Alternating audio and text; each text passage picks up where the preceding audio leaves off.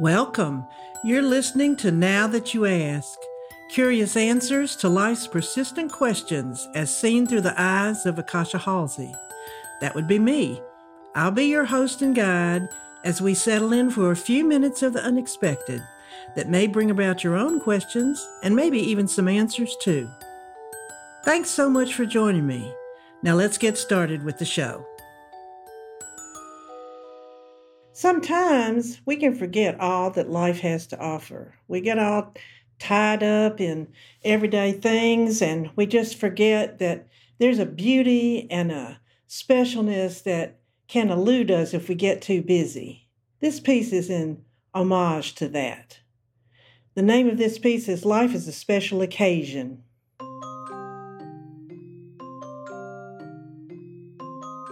I love quotes.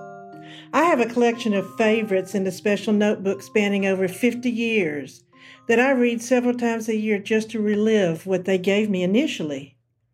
One of my favorites is Life is a Special Occasion. When I read this, I come alive and start thinking about all the ways that's the truth. Special. Life's a special occasion. That means party dress and earrings. It means a good time. It means being happy. In spring, it can mean your garden doing the dressing up. In summer, the sun beams, happy and proud to see us outside. Beautiful leaves shower us in fall, encouraging us to breathe in pungent aromas of must, decay, and moistness. Winter showers us with white beauty. Boy, that's a lot of special occasions. I definitely need to dress up more. A few years ago, I rediscovered a quote I just love Age doesn't matter unless you're a cheese, attributed to Louis Brunel. I immediately ran to my closet, put on some balloon pants hanging in the back, and danced to Can't Touch This by MC Hammer. I felt happy not to be a cheese and to be dancing to such joyful music.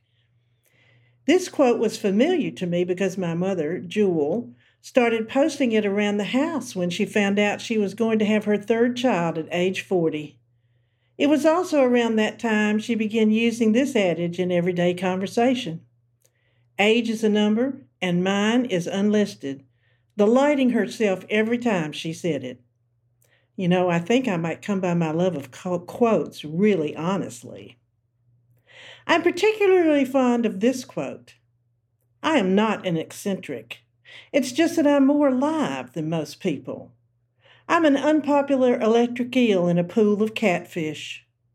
If you're from the South, you know how much we love a catfish dinner. This quote was penned by Dame Edith Sitwell, whose nose and chin are as sharp as a crow's profile.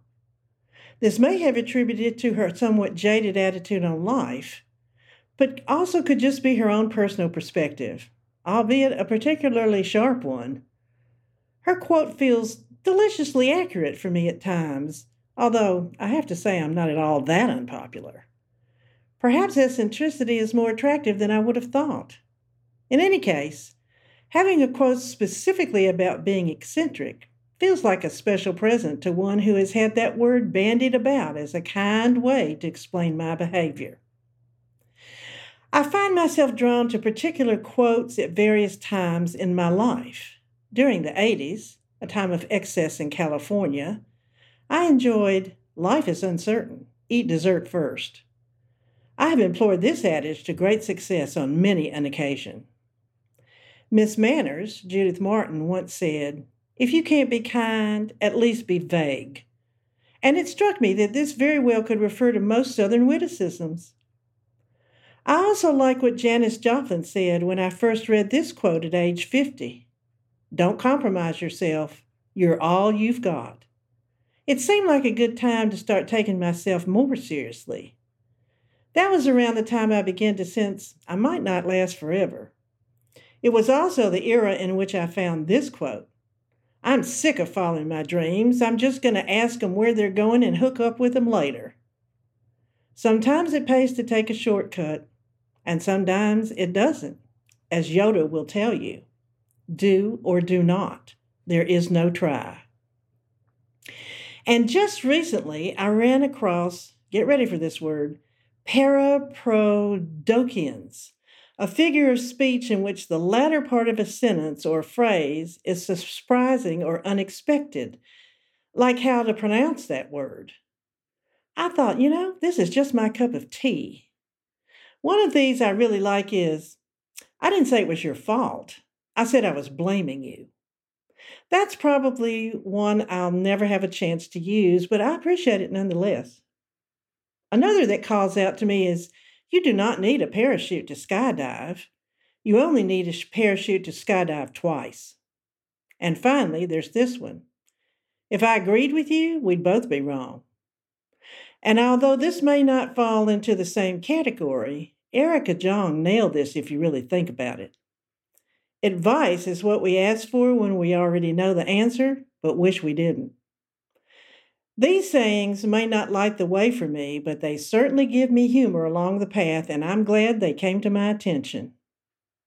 And you know, I'd be totally remiss not to include this quote by Jimmy Fallon, which I have to confess I do not understand intellectually, but feel like it has its own place and gives me great pleasure as well. Thank you, cattails, for being nature's corn dogs. It may be nonsense, but it's fantastically ridiculous. On a more sober note, David Whyte, a popular poet of today, says, Anything and anyone that does not bring you alive is too small for you. I think this might be the motto of my life. I love feeling alive and have found way too many things in people that elicit this result.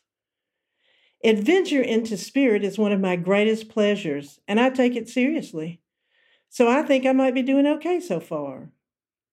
Feeling alive brings joy and excitement, especially if it scares you a bit, and a sense of anything being possible, no matter what your age. And at my age, feeling alive is a very special occasion.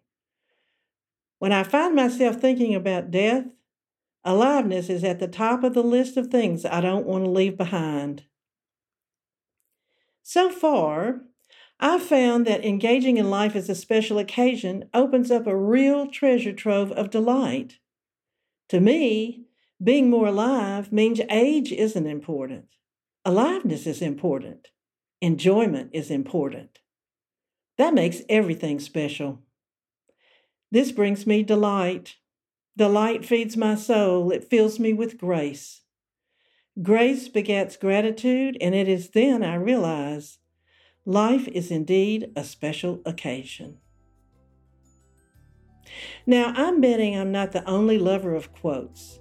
So if you have any quotes you really love or that have a special meaning, please send them to me.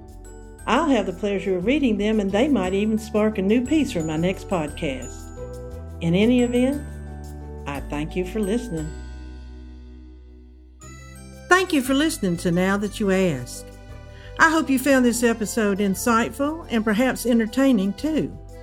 Don't forget to subscribe, and if you enjoyed the show, please take a moment to rate and review it on iTunes. If you didn't like the show, well, I guess you just lost a few minutes of your life. But you might want to try another one, they're all really different. You can also listen to past episodes and subscribe to email updates on nowthatyouaskpodcast.com. Bye bye for now.